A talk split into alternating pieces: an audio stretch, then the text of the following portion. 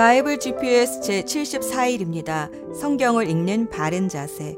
슈베르트의 아베 마리아는 아름다운 선율로 감동을 주지만 실제 마리아가 부른 노래와는 매우 큰 차이가 있습니다.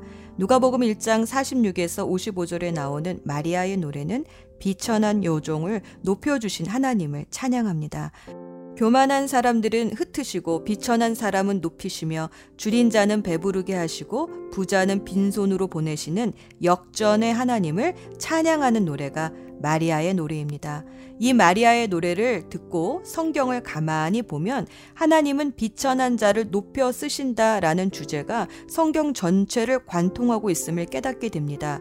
사라, 리브가, 라헬, 한나, 삼손의 어머니, 세례 요한의 어머니 엘리사벳 등 하나님은 한결같이 아이를 못 낳아 고통스러워하는 여인들을 사용하셔서 지도자가 태어나게 하셨습니다. 또 가인보다는 아벨, 에서보다는 야곱, 아론보다는 모세, 요셉도 11번째 아들이었고 다윗도 막내였습니다.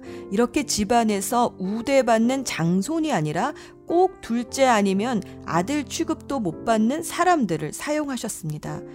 이스라엘을 택하신 이유도 신명기 7장 7절에서 모든 민족들 중에서 가장 약하고 수가 작기 때문이라 하셨습니다. 예수님의 족보에 나오는 여인들도 청상 과부였던 다말, 창녀 라합, 이방 여인이면서 과부였던 룻, 우리아의 아내로서 다윗의 아내가 된 바세바 등 한결같이 과거가 복잡하고 사연이 많은 여인들이었습니다.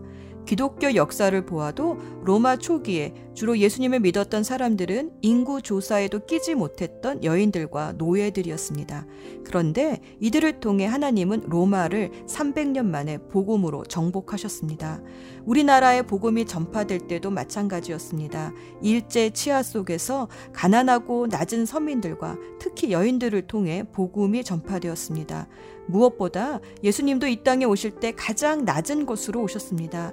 태어나자마자 구유에 누우시고 돌아가실 때는 최악의 형틀인 십자가에서 돌아가셨습니다. 태어날 때도 죽으실 때도 편치 못하셨습니다. 하나님은 출애굽기 5장 3절에서 히브리인의 하나님이라 하셨는데 이 히브리의 어원은 두 가지라고 합니다. 하나는 하비루라고 바벨론쪽 어원인데 그 뜻은 인간 축에도 못 드는 천민 노동자를 가리키는 말이었고 이뿌르라는 말은 애굽 쪽 어원인데 채성 노동자 아니면 광야에서 살다가 무법자처럼 헤매는 비천한 유목민을 가리키는 말이었다고 합니다. 하나님은 스스로를 낮고 비천한 자들의 하나님이라 부르신 것입니다. 바울은 하나님의 이런 성향을 고린도전서 1장 27에서 29절까지 이렇게 설명합니다. 그런데 하나님께서는 지혜 있는 자들을 부끄럽게 하시려고 세상의 어리석은 것들을 택하셨으며 강한 것들을 부끄럽게 하시려고 세상의 약한 것들을 택하셨습니다. 하나님께서는 세상에서 비천한 것들과 멸시받는 것들을 택하셨으니 곧 잘났다고 하는 것들을 없애시려고 아무것도 아닌 것들을 택하셨습니다. 이리하여 아무도 하나님 앞에서는 자랑하지 못하게 하시려는 것입니다. 하나님은 낮고 겸손한 사람을 사용하시든지 아니면 낮추어서 사용하십니다. 성자 예수님은 인간을 구원하기 위해 스스로 낮아지셨습니다. 세상에 이런 신이 있을까요? 사람의 머릿속에서는 결코 이런 신을 상상할 수도 만들어낼 수도 없습니다. 영원부터 영원까지 실존하신 하나님은 바로 이런 분이십니다. 오늘도 이 하나님 앞에서 스스로 낮아지고 겸손한 마음으로 성경을 읽어봅시다. 오늘의 여정.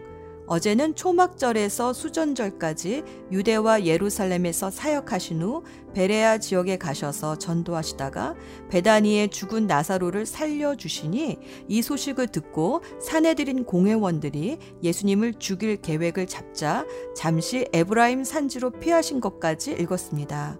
예수님은 에브라임 산지에서 내려오셔서 여리고를 통해 예루살렘으로 들어가십니다. 복음서에서는 유독 앞을 보지 못하는 사람들을 치유해 주신 사건을 자주 그리고 자세히 기록합니다. 맹인들은 눈을 떠서 예수님을 알아보는데 정작 유대인들은 마음의 눈을 뜨지 못해 예수님을 알아보지 못하는 안타까운 상황이 대조가 됩니다. 예수님이 여리고에서 두 눈을 뜨게 해준 바디메오는 성경에서 마지막으로 기록된 맹인 치유 사건입니다. 베레아에서 잃어버린 한 영혼을 찾으시는 하나님 아버지의 마음을 여러 가지 비유로 설교하셨던 예수님은 이제 여리고에서 그 한 영혼을 찾으십니다. 바로 삭개오입니다. 세리장이로 사람들에게 손가락질 받으며 미움을 받았던 삭개오를 친히 불러 그 집에 묵으시며 인자는 잃어버린 사람을 찾아 구원하기 위해 왔다라고 말씀하십니다. 여리고에서는 열 문화 비유를 통해 왕이 맡긴 문화를 잘 활용한 종은 그 상으로 다스리는 권세를 받지만 그대로 수건에 쌓아두었던 종은 있는 것마저도 빼앗기는데 그런 사람은 예수님이 왕이 되기를 원하지 않는 원수라 비유하셨습니다. 이제 6월절이 엿새 앞으로 다가오고 예수님은 예루살렘에서 가까운 베다니의 나사로 집에 가서 묵으십니다. 나사로 일로 많은 사람들이 예수님을 믿자 대제사장들은 나사로까지 죽이려 했습니다. 이제 주일 예수님은 나귀를 타고 예루살렘에 입성하십니다. 사복음서는 각자의 관점과 강조점에 따라 기록의 내용이 약간씩 차이가 있었지만 이 마지막 일주일은 모든 사복음서가 집중해서 같은 이야기를 하고 있습니다. 초막절에는 은밀하게 예루살렘에 오셨던 예수님이 이번 6월절 명절을 지키기 위해서는 주일날 나귀를 타고 호산나 찬양을 받으시며 왕처럼 입성하십니다. 사람들은 종려 나뭇잎을 승리를 축하하는 깃발처럼 흔들며 예수님을 환영했습니다. 월요일 예수님은 성전에 들어가셔서 사고 파는 모든 사람을 내어 쫓으시며 기도하는 아버지 집을 강도들의 소굴로 만들어 버리셨다 꾸짖으셨습니다. 그리고 성전을 허물면 3일 만에 다시 세우겠다 하시며 당신의 죽음과 부활을 예고하셨습니다. 화요일 아침 예수님은 열매 없는 무화과 나무를 저주하시더니 성전에 들어오셔서는 마치 입만 무성한 무화과 나무 같은 바리세파 사두개파 사람들과 최종 공개 논쟁을 하십니다. 이들은 연구하고 연구해서 칼 같은 질문을 들고 예수님에게 시비를 걸었으나 예수님은 지혜로운 답변으로 이들의 입을 막으시고 시편 110편을 인용하시며 다윗이 메시아를 주로 불렀는데 왜 메시아가 다윗의 후손이냐라는 질문으로 그들을 케이오페 시키셨습니다. 예수님의 꾸지름을 들은 지도자들은 대부분은 이를 갈았지만 그래도 그 중에서 예수님을 믿게 되는 제자들이 생겼습니다. 하지만 그들은 사람을 두려워하여 고백은 못했습니다. 예수님을 주로 시인하는 자마다 회당에서 쫓겨났기 때문입니다. 제사장들, 사두개인들, 바리새인들, 율법사들 모두 예수님을 잡고 싶었지만 사람들이 두려워 나서지 못하고 기회만 노렸습니다. 이렇게 화요일 오전 논쟁을 마치시고 예루살렘 성을 나오셔서는 가까운 올리브산으로 제자들과 함께 올라가셨습니다. 사람은 죽기 전에 가장 중요한 말들을 합니다. 예수님도 십자가에 돌아가시기 전에 중요한 말들을 올리브산에서 제자들에게 남기십니다. 그 부분은 내일 읽습니다. 예수 전망대 요한복음 2장 17절 말씀 이때 제자들은 주님의 집에 대한 열심이 불처럼 나를 삼켜버렸다 라고 기록된 것을 생각했습니다. 예수님은 십자가의 죽음을 앞두시고 성전에 올라가셔서 작심을 하신 듯 끈으로 채찍을 만들어 양과 소, 비둘기 등 제물로 쓰임 받아야 하는 짐승들을 내어 쫓으시고 돈 바꾸는 사람들의 상을 뒤엎으셨습니다. 유월절을 앞두고 먼 곳의 사람들은 짐승을 끌고 올 수 없어서 성전에 와서 짐승을 사서 제사를 드리곤 했는데 그 짐승들을 내어 쫓으신 것입니다. 또 성전에 드려야 할 헌금에는 당시 로마 황제 가이사의 초상에 들어가 있는 화폐는 쓸 수 없었기에 황제의 초상 대신 갈대 그림이 들어가 있는 화폐로 환전을 해야 했습니다. 그런데 그 모든 재물을 뒤집어 엎으셨습니다. 왜냐하면 그 재물들로 제사장들이 장사를 했기 때문입니다. 예수님은 홧김에 일을 벌이신 것이 아닙니다. 오래전부터 작심하셨던 일입니다. 예수님이라고 이런 일을 하면 더 미움을 받을 것을 모르셨을까요? 그러나 주님의 집에 대한 열심이 그 열정이 두려움보다 더 크셨습니다. 제자들은 예수님의 그런 모습을 보고 10편 69편 9절 주님의 집에 쏟은 내 열정이 내 안에서 불처럼 타고 있습니다. 그러나 주님을 모욕하는 자들의 모욕이 나에게로 쏟아집니다. 라는 성경 구절을 기억한 것입니다. 주님의 집을 사랑하는 열정에 사로잡히신 예수님은 사람들의 모욕이나 핍박을 두려워하지 않으셨습니다. 이 일을 보고 유대인들이 이런 일을 행할 권리가 당신에 있다는 것을 증명할 표적을 보이라 요구합니다. 표적이란 단순한 기적이 아닌 예수님이 그리스도이심을 증명하는 초자연적인 역사를 말합니다. 그러자 예수님은 이 성전을 허물어라. 그러면 내가 사흘 만에 다시 세우겠다라고 말씀하셨습니다. 이때 세우겠다라는 헬라어 단어는 에게이로라고 하는데 잠에서 깨우다, 다시 살다라는 부활의 뜻으로 쓰이는 단어라고 합니다. 예수님은 노끈으로 제사에 쓰일 짐승을 채찍질하여 내모셨던 것처럼 예수님도 로마 군인의 채찍질을 받으시고 골고다 십자가에서 우리의 모든 죄값을 지시고 제물이 되어 죽으셨습니다. 그리고 3일 만에 부활하셔서 이제 성전 건물이 아니라 예수 그리스도를 통해 하나님 앞에 나아갈 수 있게 하셨습니다. 예수님이 살아있는 성전이 되어 주셨습니다. 그뿐 아니라 우리를 그 성전의 일부로 불러 주셨습니다. 모퉁이 돌 대신 예수님께 붙어 있으면 우리도 자라서 성전이 됩니다. 우리가 주님하고 부를 때마다 내가 여기 있다. 사랑하는 아들아, 딸아. 하는 음성을 들을 수 있는 것은 예수 그리스도께서 우리에게 살아있는 성전이 되어 주셨기 때문입니다. 하나님이 창조하신 이 우주는 이미 주님의 거룩한 성전입니다. 죄로 더럽혀진 이 땅에서 우리가 주님의 성전으로 살아갈 때에 질병도 눈물도 전쟁도 사라질 그날이 마침내 올 것입니다. 기도합시다. 위대하신 하나님, 하나님을 알아갈수록 하나님에 대한 경외심과 두려움이 점점 커지고 세상에 대한 두려움은 작아집니다. 정말 두려워해야 할 분을 두려워하니 두려움이 사라집니다. 오늘도 성경을 읽으며 사람이 아니라 하나님을 두려워하는 성도가 되게 하옵소서. 우리의 성전 되신 예수 그리스도의 이름으로 기도합니다. 아멘. 마태복음 20장 예수님과 제자들이 여리고를 떠날 때 많은 사람들이 예수님을 따라갔습니다. 보지 못하는 사람 두 명이 길가에 앉아 있다가 예수님께서 지나가시는 소리를 듣고 외쳤습니다. 주님, 저희들을 불쌍히 여겨 주십시오.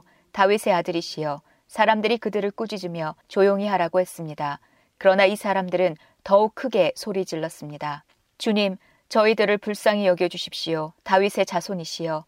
예수님께서 가던 길을 멈추시더니 그 사람들을 불러 말씀하셨습니다. 내가 너희에게 무엇을 해주길 원하느냐? 그들이 대답했습니다. 주님, 눈을 뜨기 원합니다. 예수님께서 그 보지 못하는 사람들을 불쌍히 여기시고 그들의 눈을 만지셨습니다. 그 즉시 그들은 시력을 회복하였습니다. 그리고 나서 그들은 예수님을 따랐습니다.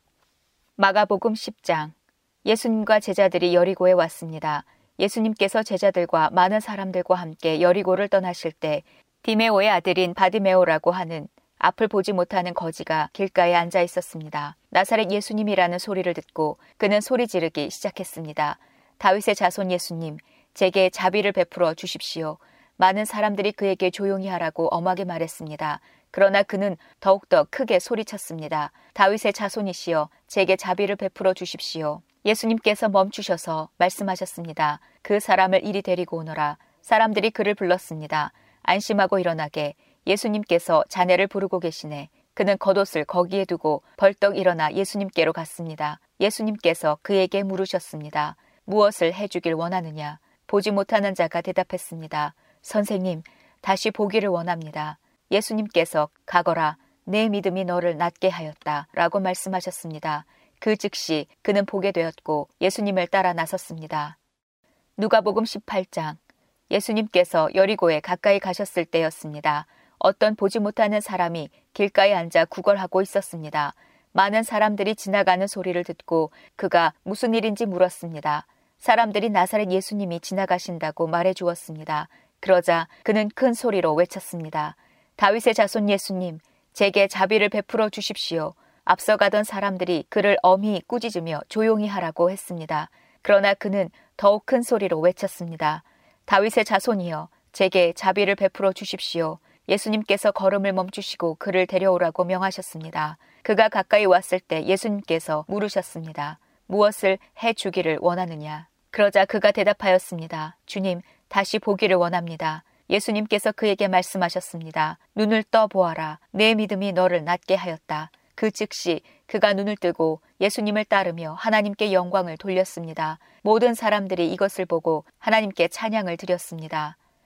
누가복음 19장 예수님께서 여리고에 들어가 거리를 지나시는 중이었습니다. 여리고에는 삭개오라는 사람이 있었습니다. 그는 세리장이었고 부자였습니다.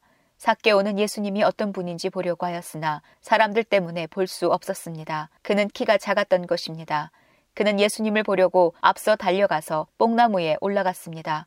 왜냐하면 예수님께서 그 길을 지나실 것이었기 때문입니다. 예수님께서 그곳에 이르러 위를 쳐다보시고 삭개오에게 말씀하셨습니다. 삭개오야, 어서 내려오너라. 오늘 내가 내 집에서 묵어야 하겠다. 삭개오가 빨리 내려와 예수님을 기쁘게 맞이했습니다.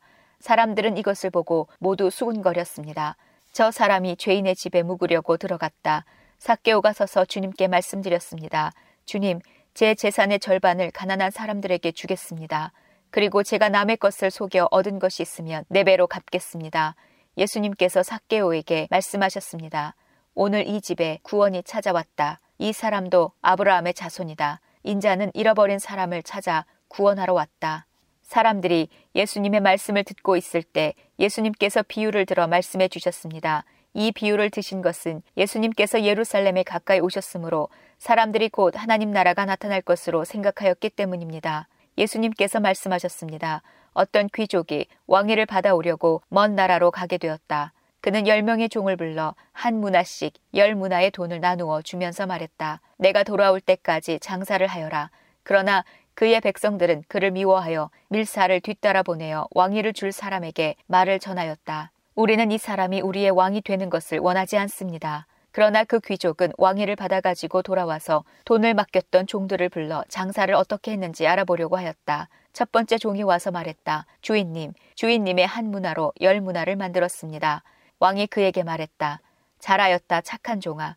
내가 아주 작은 일에 충실하였으니 내게 열 마을을 맡기겠다. 두 번째 종도 와서 말했다. 주인님, 주인님의 한 문화로 다섯 문화를 만들었습니다. 왕이 그에게도 말했다. 내게는 다섯 마을을 맡기겠다. 그런데 또 다른 종이 와서 이렇게 말하였다. 주인님, 주인님의 돈을 보십시오. 내가 이것을 수건에 쌓아두었습니다. 주인님은 엄하신 분이라 제가 주인님을 두려워하여 그렇게 했습니다. 주인님은 맡기지 않은 것을 가져가고 심지도 않은 것을 거둬들이십니다. 그러자 주인이 그에게 말하였다. 이 악한 종아, 내가 한 말로 너를 판단하겠다. 너는 내가 맡기지 않은 것을 가져가고 심지도 않은 것을 거둬들이는 엄한 사람으로 알았느냐? 그렇다면 왜 내 돈을 은행에 맡기어 내가 돌아올 때 이자와 원금을 받게 하지 않았느냐? 그리고서 주인은 곁에 선 사람에게 말했다. 저에게 있는 문화를 빼앗아 열 문화 가진 사람에게 주어라. 그러자 사람이 말했다. 주인님, 그에게는 이미 열 문화가 있습니다. 내가 너희에게 말한다. 있는 사람은 더 받을 것이고 없는 사람은 있는 것마저 빼앗길 것이다. 그리고 내가 왕이 되는 것을 원치 않던 내 원수들을 끌어다가 내 앞에서 죽여라. 예수님께서 이 말씀을 하시고 앞장서서 예루살렘을 향해 올라가셨습니다. 요한복음 11장 유대인의 명절인 6월절이 가까이 다가왔습니다. 6월절이 되기도 전에 많은 사람들이 자신을 깨끗하게 하기 위해 시골에서 예루살렘으로 올라왔습니다. 사람들은 부지런히 예수님을 찾았습니다. 그들은 성전뜰에 서서 서로 물었습니다. 당신들 생각은 어떻소? 그분이 명절에 안 오시지는 않겠지요. 그러나 대제사장들과 바리새인들은 누구든지 예수님께서 계신 곳을 알기만 하면 반드시 자기들에게 알려야 한다고 명령을 내렸습니다. 그것은 예수님을 체포하기 위해서였습니다. 요한복음 12장 6월절 6일 전에 예수님께서는 나사로가 살고 있는 베다니로 가셨습니다. 나사로는 예수님께서 죽은 자 가운데서 살리셨던 그 사람입니다.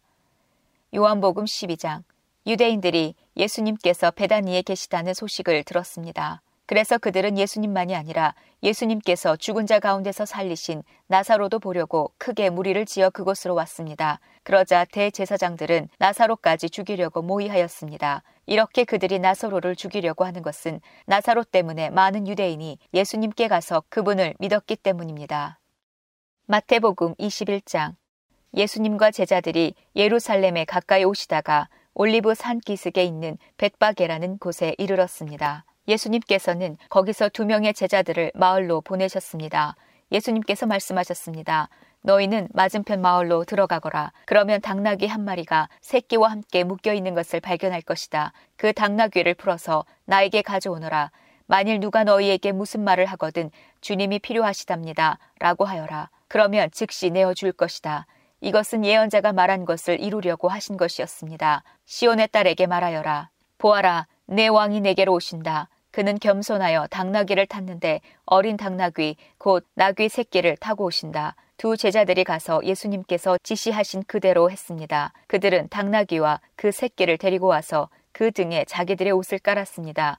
예수님께서는 그 위에 앉으셨습니다. 수많은 사람들이 자기 옷을 벗어 길에 깔았고 나뭇가지를 잘라 똑같이 했습니다. 예수님의 앞뒤에서 따라가던 사람들이 소리쳤습니다. 다윗의 아들에게 호산나 주님의 이름으로 오시는 분이 복되도다. 높은 곳에서 호산나 예수님께서 예루살렘으로 들어가셨을 때 온 도시는 흥분으로 가득 찼습니다. 사람들이 물었습니다. 이 사람이 누구냐? 사람들이 대답했습니다.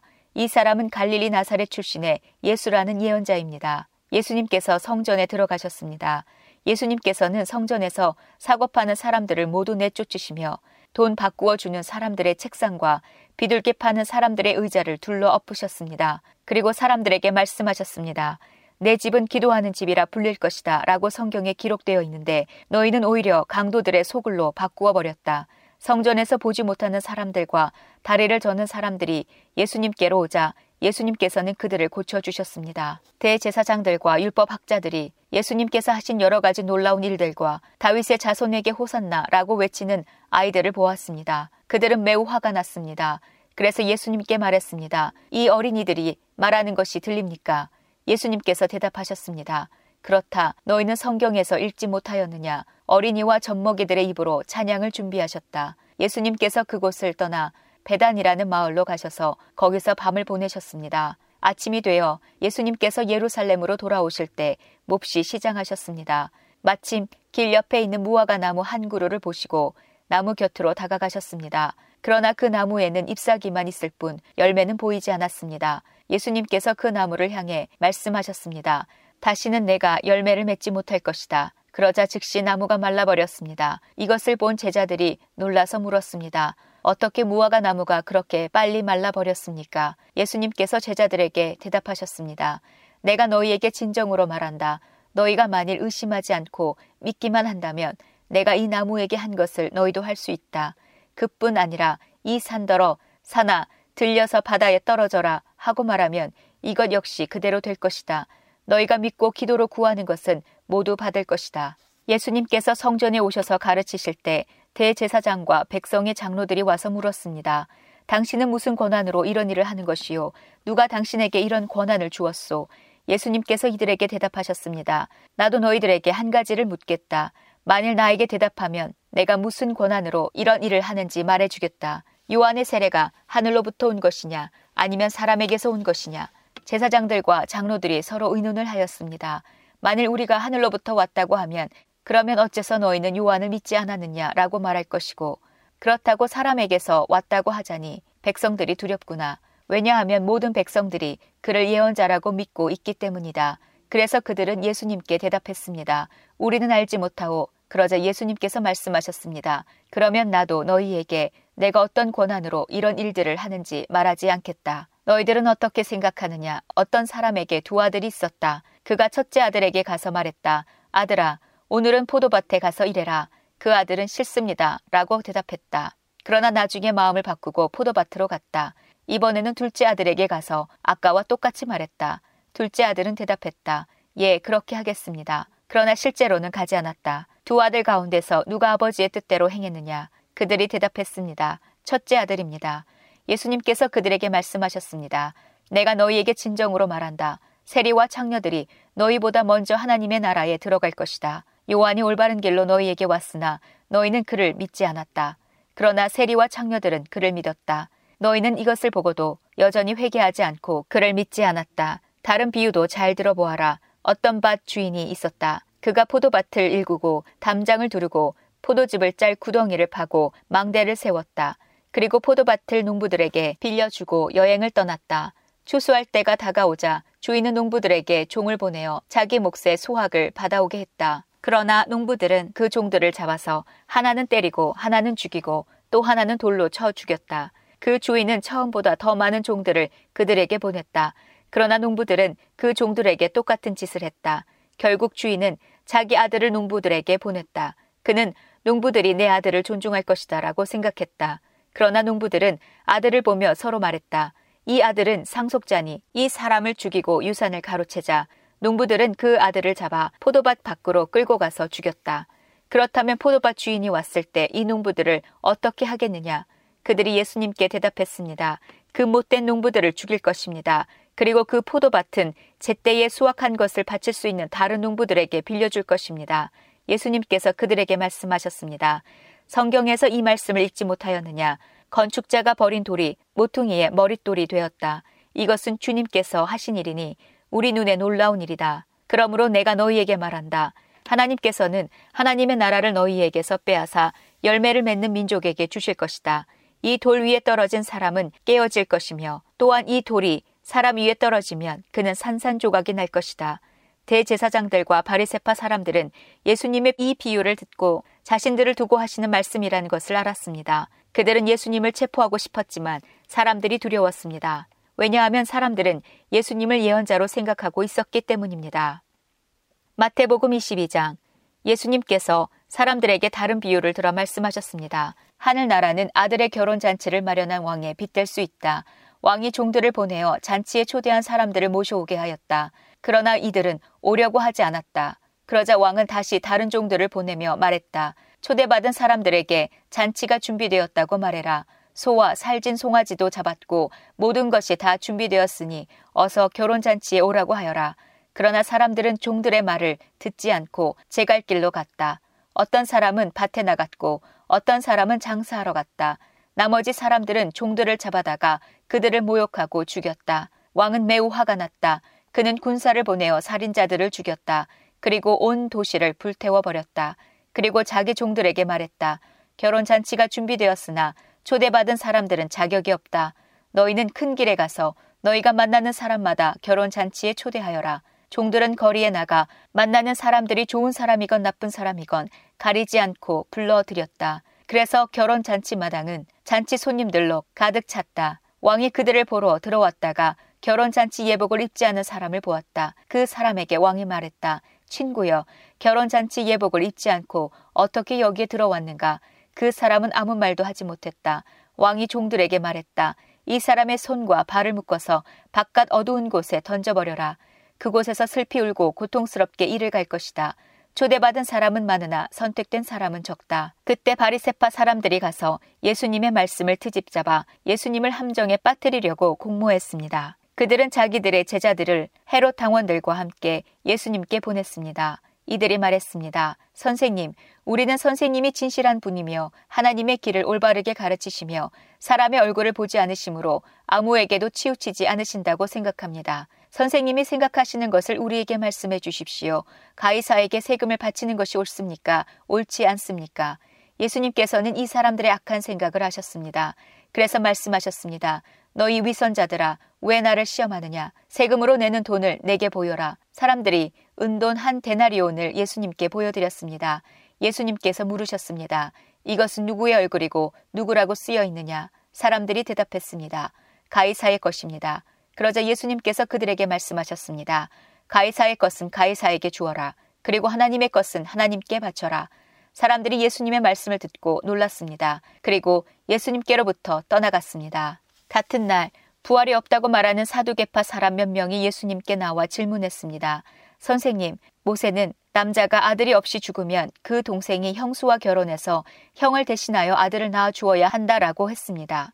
우리 가운데 일곱 형제가 있었습니다. 첫째가 결혼했지만 아들을 낳지 못하고 죽어 아내를 자기 동생에게 남겨놓았습니다. 그런데 둘째도 셋째도 그리고 일곱째까지 첫째와 똑같이 되었습니다.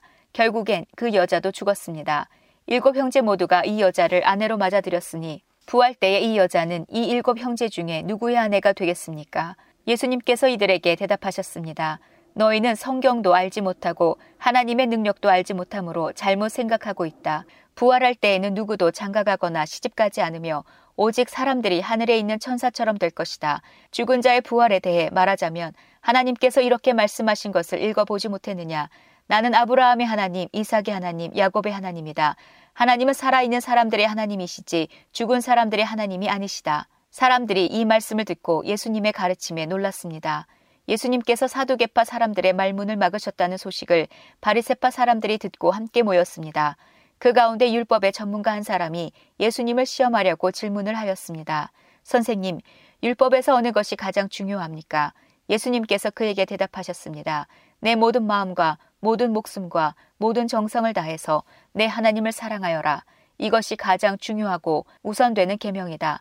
두 번째 계명은 내 이웃을 내 자신처럼 사랑하여라인데 이것도 첫째 계명과 똑같이 중요하다. 모든 율법과 예언자들의 말씀이 이 두 계명에서 나온 것이다. 바리세파 사람들이 함께 모여 있을 때 예수님께서 그들에게 질문하셨습니다.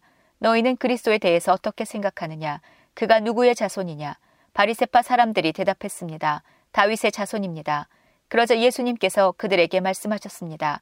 그러면 다윗이 성령의 감동을 받아 어찌 그리스도를 주님이라고 불렀겠느냐? 그는 여호와께서 내 주님에게 말씀하셨습니다. 내가 내 원수를 내 발 아래 굴복시킬 때까지 너는 내 오른쪽에 앉아 있어라 하고 말하였다. 다윗이 이처럼 그리스도를 주님이라고 불렀는데 어떻게 그리스도가 다윗의 자손이 되느냐? 아무도 예수님께 한마디도 대답하지 못했습니다. 그 이후로 아무도 예수님께 감히 질문을 하려고 하지 않았습니다. 마태복음 23장. 그때 예수님께서 무리들과 제자들에게 말씀하셨습니다. 율법 학자들과 바리세파 사람들은 모세의 자리에 앉았다. 그러므로 너희는 그들이 말하는 것을 다 행하고 지켜라. 그러나 그들의 행동을 따라하지는 마라. 그들은 말만 하고 행하지는 않는다. 그들은 무거운 짐을 묶어 다른 사람들의 어깨에 올리지만 정작 자신들은 그 짐을 지기 위해 손가락 하나 움직이려고 하지 않는다. 그들은 다른 사람들에게 보이려고 모든 일을 한다. 그래서 말씀 상자를 크게 만들고 옷수를 길게 늘어뜨린다. 이들은 잔치에서 윗자리에 앉기를 좋아하고 회당에서 높은 자리에 앉기를 좋아한다. 이들은 장터에서 인사받기를 좋아하고 선생이라고 불리는 것을 좋아한다. 그러나 너희는 선생이라는 소리를 듣지 마라. 너희의 선생님은 오직 한 분이고 너희 모두는 형제들이다. 그리고 세상에서 그 누구에게도 아버지라고 부르지 마라. 아버지는 오직 한 분인데 하늘에 계시다. 너희는 지도자 소리를 듣지 마라. 너희의 지도자는 오직 한 분뿐인 그리스도이시다. 너희 가운데 큰 자는 너희의 종이 될 것이다. 누구든지 자신을 높이는 사람은 낮아질 것이고 낮추는 사람은 높아질 것이다. 율법 학자와 바리세파 위선자들이여 너희에게 화가 있다. 너희는 사람들 앞에서 하늘 나라의 문을 막는다. 너희가 들어가지 않으면서 다른 사람들도 들어가지 못하게 막는다. 율법 학자와 바리세파 위선자들이여 너희에게 화가 있다. 너희는 개종자 하나를 만들려고 바다와 육지를 두루 다닌다. 그러다가 한 사람을 찾으면 너희보다 더한 지옥의 아들로 만든다. 앞못 보는 인도자인 너희에게 화가 있다. 너희는 만일 너희가 성전을 두고 맹세하면 아무래도 좋지만 성전에 있는 금을 두고 맹세하면 반드시 지켜야 한다 라는 말을 한다. 바보 같고 눈이 먼 너희들아. 어느 것이 더 중요하냐? 금이냐? 그 금을 거룩하게 만드는 성전이냐? 또한 너희는 이런 말도 한다. 만일 어떤 사람이 재단을 두고 맹세하면 아무래도 좋지만 재단 위에 있는 재물을 두고 맹세하면 반드시 지켜야 한다. 너희 눈먼 사람들아, 어느 것이 더 중요하냐? 재물이냐? 재물을 거룩하게 하는 재단이냐? 재단을 두고 맹세하는 사람은 재단과 재단 위에 있는 모든 것을 두고 맹세하는 것이다. 성전을 두고 맹세하는 사람은 성전과 성전 안에 계신 분을 두고 맹세하는 것이다. 하늘을 두고 맹세하는 사람은 하나님의 보좌와 거기에 앉으신 분을 두고 맹세하는 것이다. 율법학자와 바리세파 위선자들이여 너희에게 화가 있다. 너희는 박하와 회향과 뿌리 채소의 11조까지 드리면서 정의, 자비, 믿음과 같은 율법의 더 중요한 부분은 무시한다. 11조도 중요하지만 더 중요한 일을 무시해서는 안 된다. 눈이 먼 너희여, 너희는 모기는 걸러내어도 낙타는 삼켜버린다. 율법학자와 바리세파 위선자들이여, 너희에게 화가 있다. 너희가 잔과 접시의 겉을 깨끗하게 하지만 그 안에는 탐욕과 방종이 가득 차 있다. 너희 눈먼 바리세파 사람들이여 먼저 잔과 접시 안을 깨끗하게 하여라. 그래야 겉도 깨끗해질 것이다. 율법 학자와 바리세파 위선자들이여 너희에게 화가 있다. 너희는 하얗게 칠한 무덤과 같다. 겉은 아름다워 보이지만 그 안은 시체들의 뼈와 온갖 더러운 것으로 가득 차 있다. 너희가 겉으로는 사람들에게 의롭게 보이지만 속에는 위선과 악이 가득하다. 율법학자와 바리세파 위선자들이여 너희에게 화가 있다. 너희는 예언자들의 무덤을 만들고 의인의 묘비를 꾸미면서 만일 우리가 우리 조상들이 살았던 때에 살았더라면 우리는 예언자의 피를 흘리는데 함께하지 않았을 것이다. 라고 말한다. 그러나 너희는 예언자들을 죽인 살인자들의 자손이라는 것을 스스로 나타내고 있구나. 그러므로 너희는 너희 조상들의 악한 일을 마저 채워라. 뱀들아, 너희 독사의 자식들아, 지옥의 심판을 너희가 어떻게 피할 수 있느냐. 그러므로 내가 너희에게 예언자와 지혜 있는 사람과 율법학자들을 보낸다. 너희는 이 사람들 가운데서 몇 명은 죽이고 십자가에 못 박고 몇 명은 회당에서 때릴 것이다. 그리고 이 마을에서 저 마을로 뒤쫓으며 박해할 것이다. 따라서 의인 아벨의 피로부터 성전과 재단 사이에서 살해당한 바라게의 아들 스가랴의 피에 이르기까지 너희는 세상에서 피를 흘린 의인에 대한 죄값을 치를 것이다. 내가 너희에게 진정으로 말한다. 이 모든 것들이 이 세대에 올 것이다. 예루살렘아 예언자들을 죽이고 하나님께서 내게 보내신 사람들을 돌로 친 예루살렘아 암탉이 병아리들을 날개 아래에 품듯이 얼마나 내가 너희 자녀를 모으려고 했느냐. 그러나 너희들은 원하지 않았다. 보아라, 내 집이 버려져 못 쓰게 될 것이다. 내가 너희에게 말한다. 주님의 이름으로 오시는 분이 복되다. 라고 너희가 고백할 때까지 지금 이후로 너희는 나를 보지 못할 것이다. 마가복음 11장 예수님과 제자들이 예루살렘 근처 곧 올리브산 가까이에 있는 벳바게와 베다니 마을에 이르렀습니다. 그곳에서 예수님은 두 제자들을 보내셨습니다. 예수님께서 그들에게 말씀하셨습니다. 건너편 마을로 가거라. 거기에 가면 지금까지 아무도 탄 적이 없는 나귀 새끼 한 마리가 매어 있는 것을 볼 것이다. 그것을 풀어서 이리로 가지고 오너라. 누가 너희에게 왜 이러십니까? 라고 물으면 이렇게 말하여라. 주님께서 필요하시답니다. 곧 이리로 돌려보내실 것입니다. 제자들이 마을로 들어가서 길 쪽으로 있는 문에 묶여 있는 나귀 새끼를 발견하였습니다. 제자들이 나귀를 풀었습니다. 서 있던 사람이 제자들에게 물었습니다. 나귀를 풀다니 무엇을 하려는 것이요? 제자들이 예수님께서 알려주신 대로 대답했습니다. 그러자 허락해 주었습니다. 제자들이 예수님께 나귀 새끼를 끌고 왔습니다. 그들이 겉옷을 나귀 위에 얹었고 예수님께서 거기에 앉으셨습니다. 많은 사람들이 자기들의 겉옷을 펴서 길 위에 펼쳤습니다. 어떤 사람들은 들에서 꺾은 나뭇가지를 펼쳤습니다. 예수님 앞에서 걸어가던 사람들과 뒤에서 따라가던 사람들이 소리쳤습니다. 호산나, 주님의 이름으로 오시는 이가 복이 있다. 다가오는 우리 조상 다윗의 나라가 복이 있다. 가장 높은 곳에서 호산나. 예수님께서 예루살렘에 가셔서 성전으로 들어가셨습니다. 그리고 모든 것을 둘러보신 후 날이 이미 저물었기 때문에 열두 제자들과 함께 배단위로 돌아가셨습니다. 이튿날 예수님과 제자들이 베다니에서 출발하여 오는 길에 예수님께서 배고픔을 느끼셨습니다.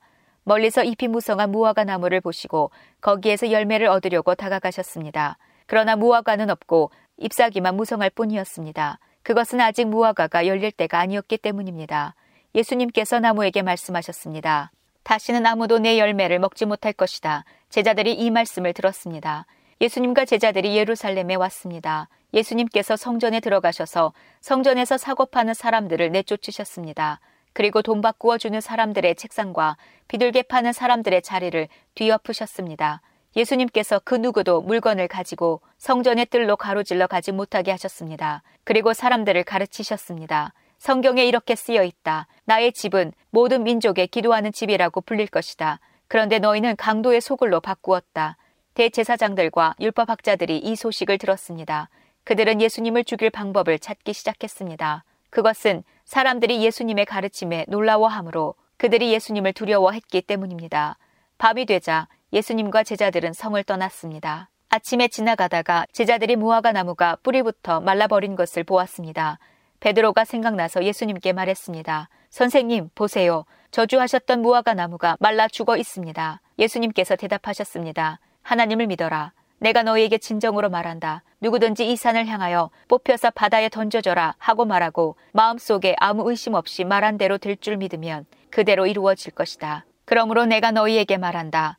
너희가 기도하고 구한 모든 것은 받은 줄로 믿어라. 그러면 이루어질 것이다. 너희가 서서 기도할 때 다른 사람과 원수된 일이 있으면 그를 용서하여라. 그래야 하늘에 계신 너희 아버지께서도 너희의 죄를 용서하실 것이다. 예수님과 제자들이 다시 예루살렘으로 갔습니다. 예수님께서 성전에서 거니실 때 대제사장들과 율법학자들과 장로들이 예수님께 왔습니다.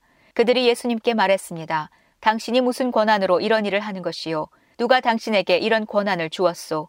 예수님께서 이들에게 대답하셨습니다. 내가 한 가지를 너희에게 묻겠다. 만일 나에게 대답하면 내가 무슨 권한으로 이런 일을 하는지 말해주겠다. 요한의 세례가 하늘로부터 온 것이냐 아니면 사람에게서 온 것이냐 대답해 보아라. 그들이 자기들끼리 의논하였습니다. 만일 우리가 하늘로부터 왔다고 하면 그가 어째서 너희는 요한을 믿지 않았느냐 하고 말할 것이다. 그렇다고 사람에게서 왔다고 말할 수도 없지 않은가. 이들은 백성들을 두려워했습니다. 그것은 모든 사람들이 진정으로 요한을 예언자로 생각하고 있었기 때문입니다. 그래서 예수님께 우리는 모르오 하고 대답했습니다. 예수님께서도 그러면 나도 너희에게 내가 무슨 권한으로 이런 일을 하는지 말하지 않겠다 라고 말씀하셨습니다. 마가복음 12장 예수님께서는 비유로 사람들에게 말씀하기 시작하셨습니다. 어떤 사람이 포도밭을 가꾸었다. 그리고 주위에 담장을 치고 포도즙을 짤 구덩이를 파고 망대를 세웠다. 그리고 포도밭을 농부들에게 빌려주고 여행을 떠났다. 때가 되자 주인은 농부들에게 종을 보내어 포도밭에서 난 자기 몫의 수확물을 가져오게 했다. 그러나 농부들은 그 종을 붙잡아 때린 후 빈손으로 쫓아버렸다. 다시 주인은 다른 종을 그들에게 보냈다. 그러자 그들은 그의 머리를 때리고 깔보고 업신여겼다. 다시 주인은 다른 종을 보냈다. 그러자 그들은 그 하인을 죽였다. 다른 많은 종들을 보냈지만 농부들은 때리기도 하고 죽이기도 하였다. 주인에게는 한 사람이 더 있었는데 바로 그의 사랑하는 아들이었다. 결국 주인은 아들을 농부들에게 보내면서 말했다. 농부들이 내 아들은 존중할 것이다. 그러나 농부들은 서로 말했다. 이 사람은 주인의 상속자이다. 어서 그를 죽이자. 그러면 유산이 우리의 것이 될 것이다. 농부들은 아들을 잡아다 죽인 후 포도밭으로 던져버렸다. 포도밭의 주인이 이제 어떻게 하겠느냐. 그는 포도밭에 가서 농부들을 다 죽이고 포도밭을 다른 농부들에게 줄 것이다. 이런 성경 말씀을 읽어보지 못했느냐. 건축자들이 버린 돌이 집 모퉁이의 머릿돌이 되었다.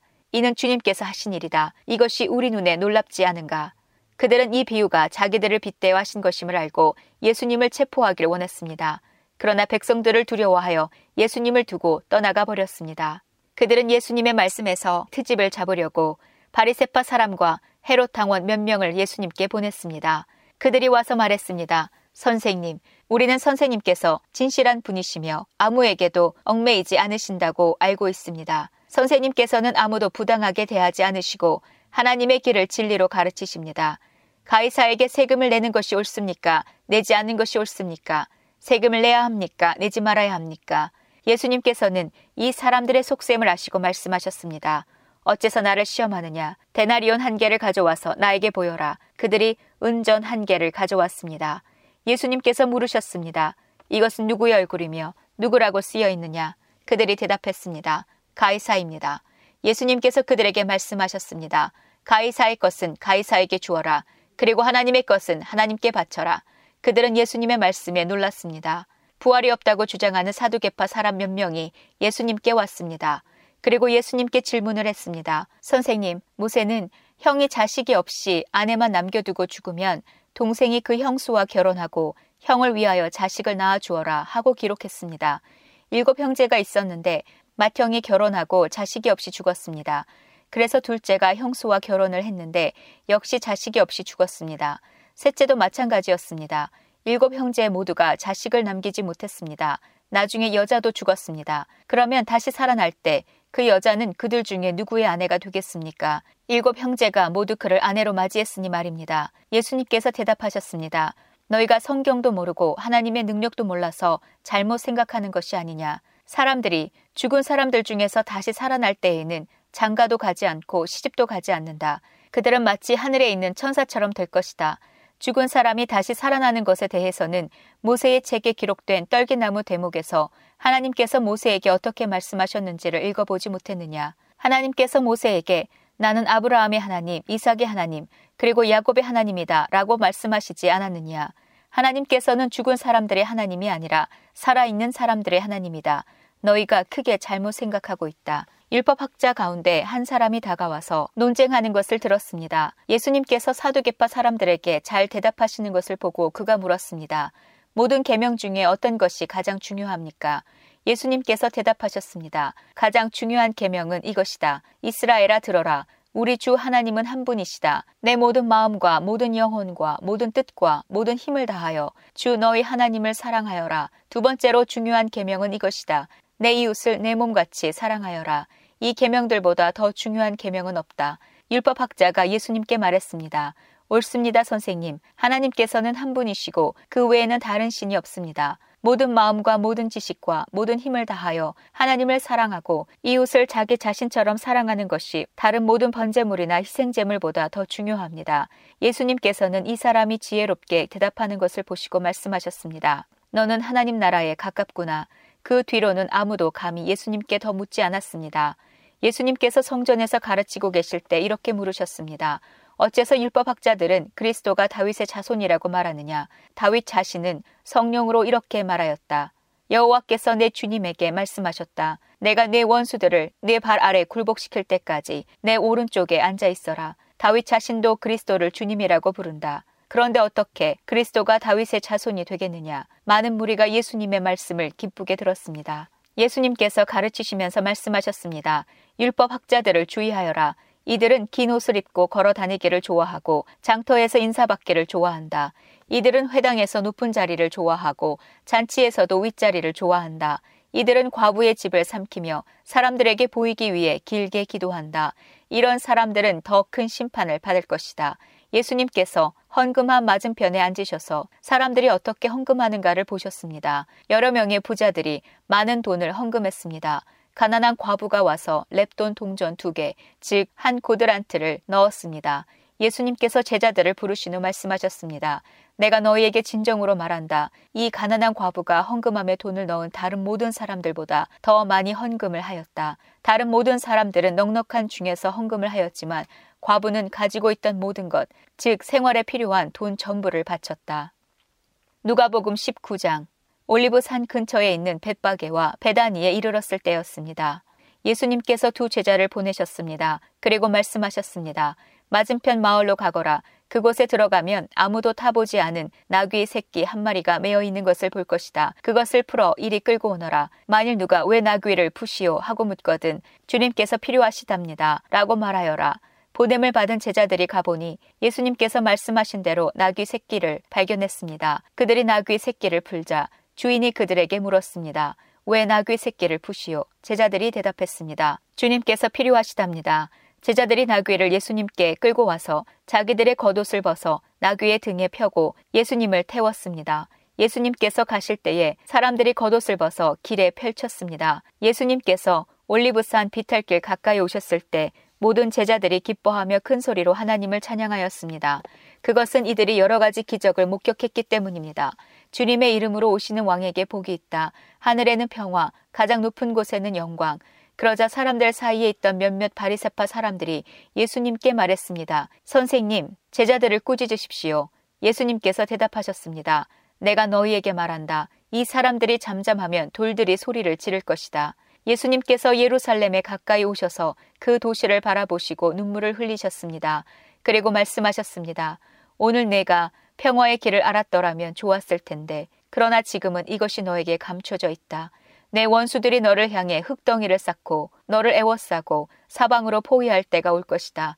그리고 너를 짓밟고 너와 함께한 내 자녀들도 짓밟을 것이다. 또한 돌 위에 다른 돌 하나라도 남지 않게 할 것이다. 이는 하나님께서 찾아온 때를 네가 깨닫지 못했기 때문이다. 예수님께서 성전에 들어가 장사하는 사람들을 내쫓기 시작하셨습니다. 그리고 그들에게 말씀하셨습니다. 내 집은 기도하는 집이다. 라고 성경에 쓰여 있는데 너희는 이 집을 강도의 소굴로 만들었다. 예수님께서 날마다 성전에서 가르치셨습니다. 그러자 대제사장들과 율법학자들 그리고 백성의 지도자들이 예수님을 죽이려고 하였습니다. 그러나 모든 백성들이 예수님의 말씀을 열심히 듣고 있었으므로 예수님을 죽일 방법을 찾을 수 없었습니다. 누가복음 20장 예수님께서 성전에서 사람들을 가르치시며 복음을 전하고 계셨습니다. 그때 대제사장들과 율법학자들이 장로들과 함께 예수님께 왔습니다. 그리고 예수님께 말하였습니다. 당신이 무슨 권한으로 이런 일을 하는지 우리에게 말해 주시오. 누가 이런 권한을 당신에게 주었소? 예수님께서 그들에게 대답하셨습니다. 나도 한 가지 물어보겠다. 내게 말하여라. 요한의 세례가 하늘로부터 왔느냐 아니면 사람에게서 왔느냐 그들이 서로 의논하며 말했습니다. 만일 우리가 하늘로부터 왔다고 말하면 왜 그를 믿지 않았느냐고 할 것이다. 그렇다고 사람에게서 왔다고 말하면 모든 백성들이 요한을 예언자로 확신하고 있으므로 우리를 돌로 칠 것이다. 그래서 그들은 어디서 왔는지 모르겠다고 대답하였습니다. 예수님께서 그들에게 나도 무슨 권한으로 이런 일을 하는지 말하지 않겠다 하고 말씀하셨습니다. 예수님께서 사람들에게 이런 비유를 말씀하셨습니다. 어떤 사람이 포도원을 만들어 농부들에게 세를 주고 오랫동안 여행을 갔다. 포도철이 되어 그 사람은 포도원의 수확 중에서 얼마를 거두려고 종 하나를 농부들에게 보냈다. 그러나 포도원 농부들은 그를 때리고 빈손으로 돌려보냈다. 주인은 다른 종을 보냈다. 그러나 그 종도 때리고 온갖 모욕을 주고 빈손으로 돌려보냈다. 주인은 세 번째 종을 보냈다. 이 종에게도 농부들이 상처를 입혀 쫓아내었다. 포도원 주인은 말했다. 어떻게 할까? 내 사랑하는 아들을 보내야겠다. 아마도 내 아들은 존경할 것이다. 포도원 농부들이 그를 보고 서로 의논했다. 이 사람은 상속자다. 이 사람을 죽여 유산을 우리가 가로채자. 그들은 아들을 포도원 밖으로 끌어내어 죽였다. 그러면 포도원 주인이 농부들을 어떻게 하겠느냐? 그가 돌아와 포도원 농부들을 죽이고 포도원은 다른 사람들에게 넘길 것이다. 사람들이 이 말씀을 듣고 말했습니다. 그런 일이 제발 일어나지 않았으면 좋겠습니다. 예수님께서 그들을 바라보시고 말씀하셨습니다. 그러면 건축자들의 버린 돌이 집 모퉁이의 머릿돌이 되었다고 기록된 것은 무슨 뜻이냐? 누구든지 그 돌 위에 떨어지는 사람은 부서질 것이요. 이 돌이 누구 위에 떨어지든지 그를 가루로 만들 것이다. 율법 학자들과 대제사장들이 예수님께서 이 비유를 자기들을 빗대어 하신 말씀인 줄 알았습니다. 그래서 즉시 예수님을 잡기를 바랐으나 사람들을 두려워하였습니다. 율법학자와 대제사장들은 예수님을 지켜보았습니다. 그리고 의로운 사람들인 척 가장한 정탐꾼을 보내어 예수님께서 하시는 말씀 가운데 트집을 잡으려고 하였습니다. 그리고는 예수님을 총독에게 넘기려고 하였습니다.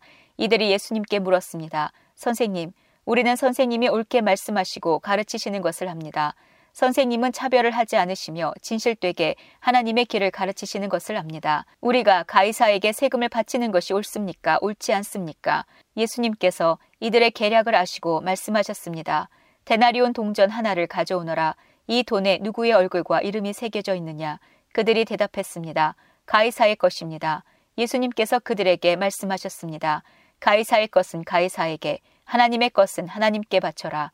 그들은 사람들 앞에서 예수님의 말씀을 트집 잡을 수 없었습니다. 오히려 예수님의 대답에 놀라서 말문이 막히고 말았습니다. 부활이 없다고 하는 사두개파 사람들 가운데 몇몇이 예수님께 왔습니다. 그리고 예수님께 물었습니다. 선생님, 모세는 형이 자식이 없이 아내를 두고 죽으면 동생이 형수와 결혼하고 형을 위해서 자식을 낳아야 한다고 했습니다. 그런데 일곱 형제가 있었습니다. 첫째가 아내를 얻었으나 자식이 없이 죽었습니다. 그리고 둘째도 자식 없이 죽었습니다. 셋째도 마찬가지였습니다. 결국 일곱 형제가 모두 자식이 없이 죽었습니다.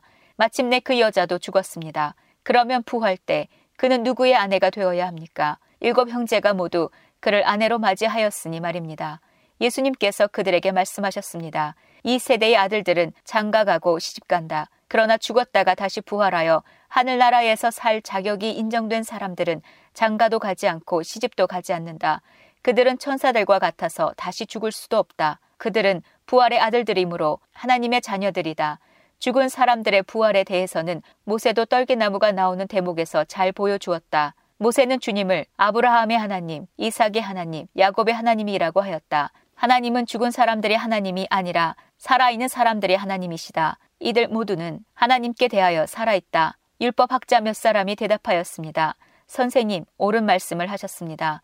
사람들은 예수님께 감히 더 이상 묻지 못하였습니다. 누가복음 21장 예수님께서 낮에는 성전에서 가르치시고 밤에는 밖으로 나가셔서 올리브라고 불리는 산에서 지내셨습니다.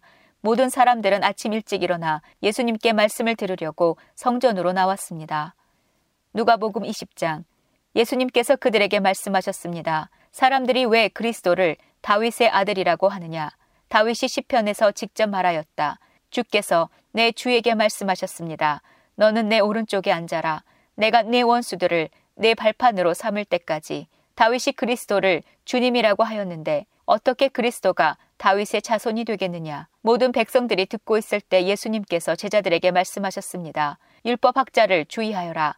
이들은 긴 옷을 입고 다니는 것을 좋아하며 시장에서 인사받는 것과 회당과 잔치에서 윗자리를 좋아한다. 이들은 과부의 집을 삼키며 남에게 보이려고 길게 기도한다. 이들은 더 큰 심판을 받을 것이다. 누가복음 21장 예수님께서 부자들이 헌금함에 헌금을 넣는 것을 보셨습니다. 또 가난한 과부가 랩돈 동전 두 개를 넣는 것을 보셨습니다. 예수님께서 말씀하셨습니다. 내가 진정으로 너희에게 말한다. 이 가난한 과부가 그 누구보다도 더 많은 헌금을 하였다. 이 사람들은 다 넉넉한 가운데 헌금을 드렸다. 그러나 이 여자는 매우 가난한 가운데서 가지고 있는 생활비 전부를 드렸다. 요한복음 12장. 다음 날 6월절을 지키러 온 많은 무리들은 예수님께서 예루살렘으로 오신다는 소식을 들었습니다. 그들은 손에 종려나무 가지를 들고 예수님을 맞으러 나갔습니다. 그리고 외쳤습니다. 호산나 주님의 이름으로 오시는 자에게 복이 있을 것이다. 이스라엘의 왕에게 복이 있을 것이다. 예수님께서는 어린 나귀를 발견하시고는 성경에 기록된 대로 그 위에 타셨습니다. 시온에 따라 두려워하지 마라.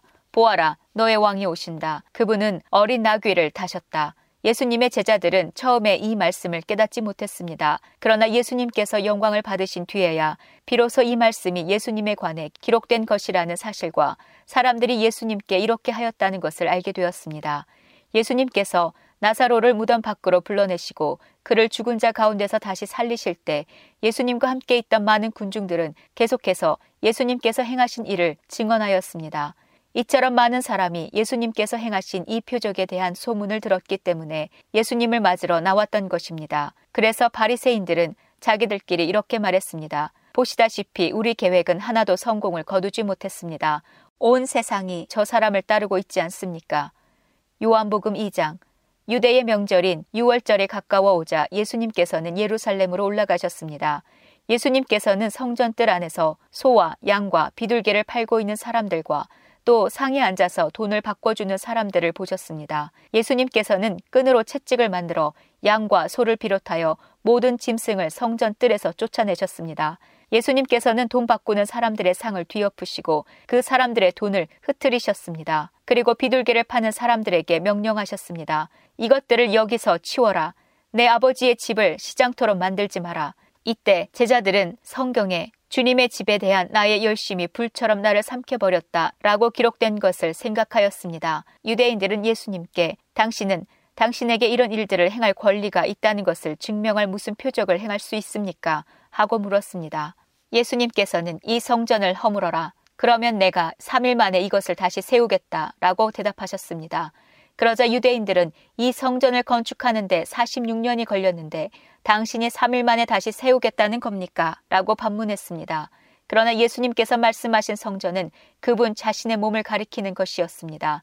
예수님께서 죽은 자들 가운데서 부활하신 후에 그분의 제자들은 예수님께서 이렇게 말씀하신 것을 기억하였고 그들은 성경과 예수님께서 하신 말씀을 믿었습니다. 예수님께서 예루살렘에 계시는 6월절 기간 동안 많은 사람들이 그분이 행하시는 표적을 보고 예수님을 믿었습니다.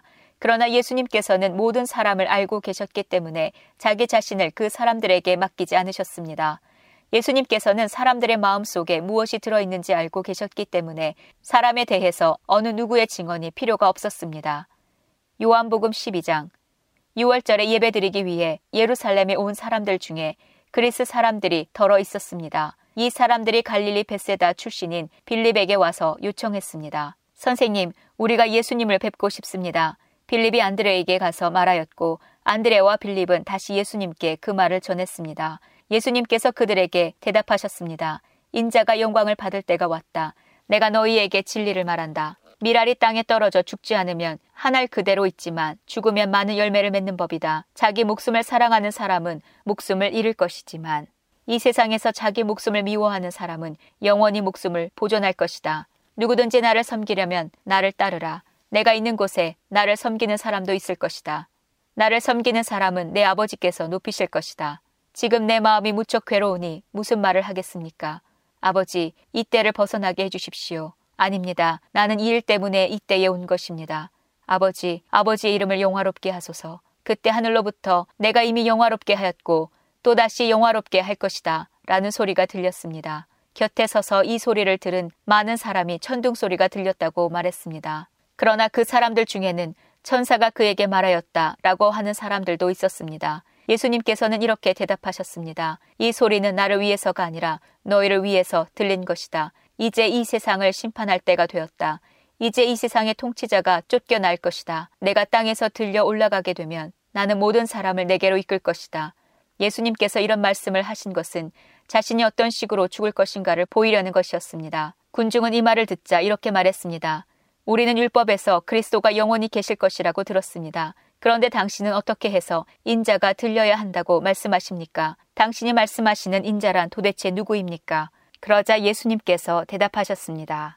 빛이 잠시만 더 너희와 함께 있을 것이다. 빛이 있을 때에 다니면 너희는 어두움에 사로잡히지 않을 것이다. 어둠 속에서 다니는 사람은 자기가 어디로 가는지 모른다. 빛이 너에게 있을 동안 빛을 믿어라. 그러면 너희는 빛의 아들이 될 것이다. 예수님께서는 이 말씀을 하시고 그들을 떠나 숨으셨습니다. 예수님께서 이 모든 표적을 사람들 앞에서 행하셨지만 그들은 여전히 예수님을 믿으려 하지 않았습니다. 이것은 이사야 예언자의 말씀이 이루어진 것입니다. 주님이시여, 우리가 전한 것을 누가 믿었습니까? 주님의 능력이 누구에게 나타났습니까? 이런 이유 때문에 사람들은 믿을 수가 없었습니다. 다시 이사야 예언자는 말하였습니다. 주님께서 그들의 눈을 멀게 하시고 그들의 마음을 완고하게 하셨으니 그들이 눈으로 보고 마음으로 깨닫고 돌아와 고침을 받지 못하게 하려는 것이다. 이사야가 이런 말을 한 것은 그가 예수님의 영광을 보고 예수님에 관하여 말했기 때문입니다. 그러나 동시에 지도자들 중에서도 예수님을 믿는 사람이 많이 생겼습니다. 하지만 그들은 바리새인들 때문에 예수님을 믿는다고 고백하지는 못했습니다. 그들은 회당에서 쫓겨날까 두려워했습니다.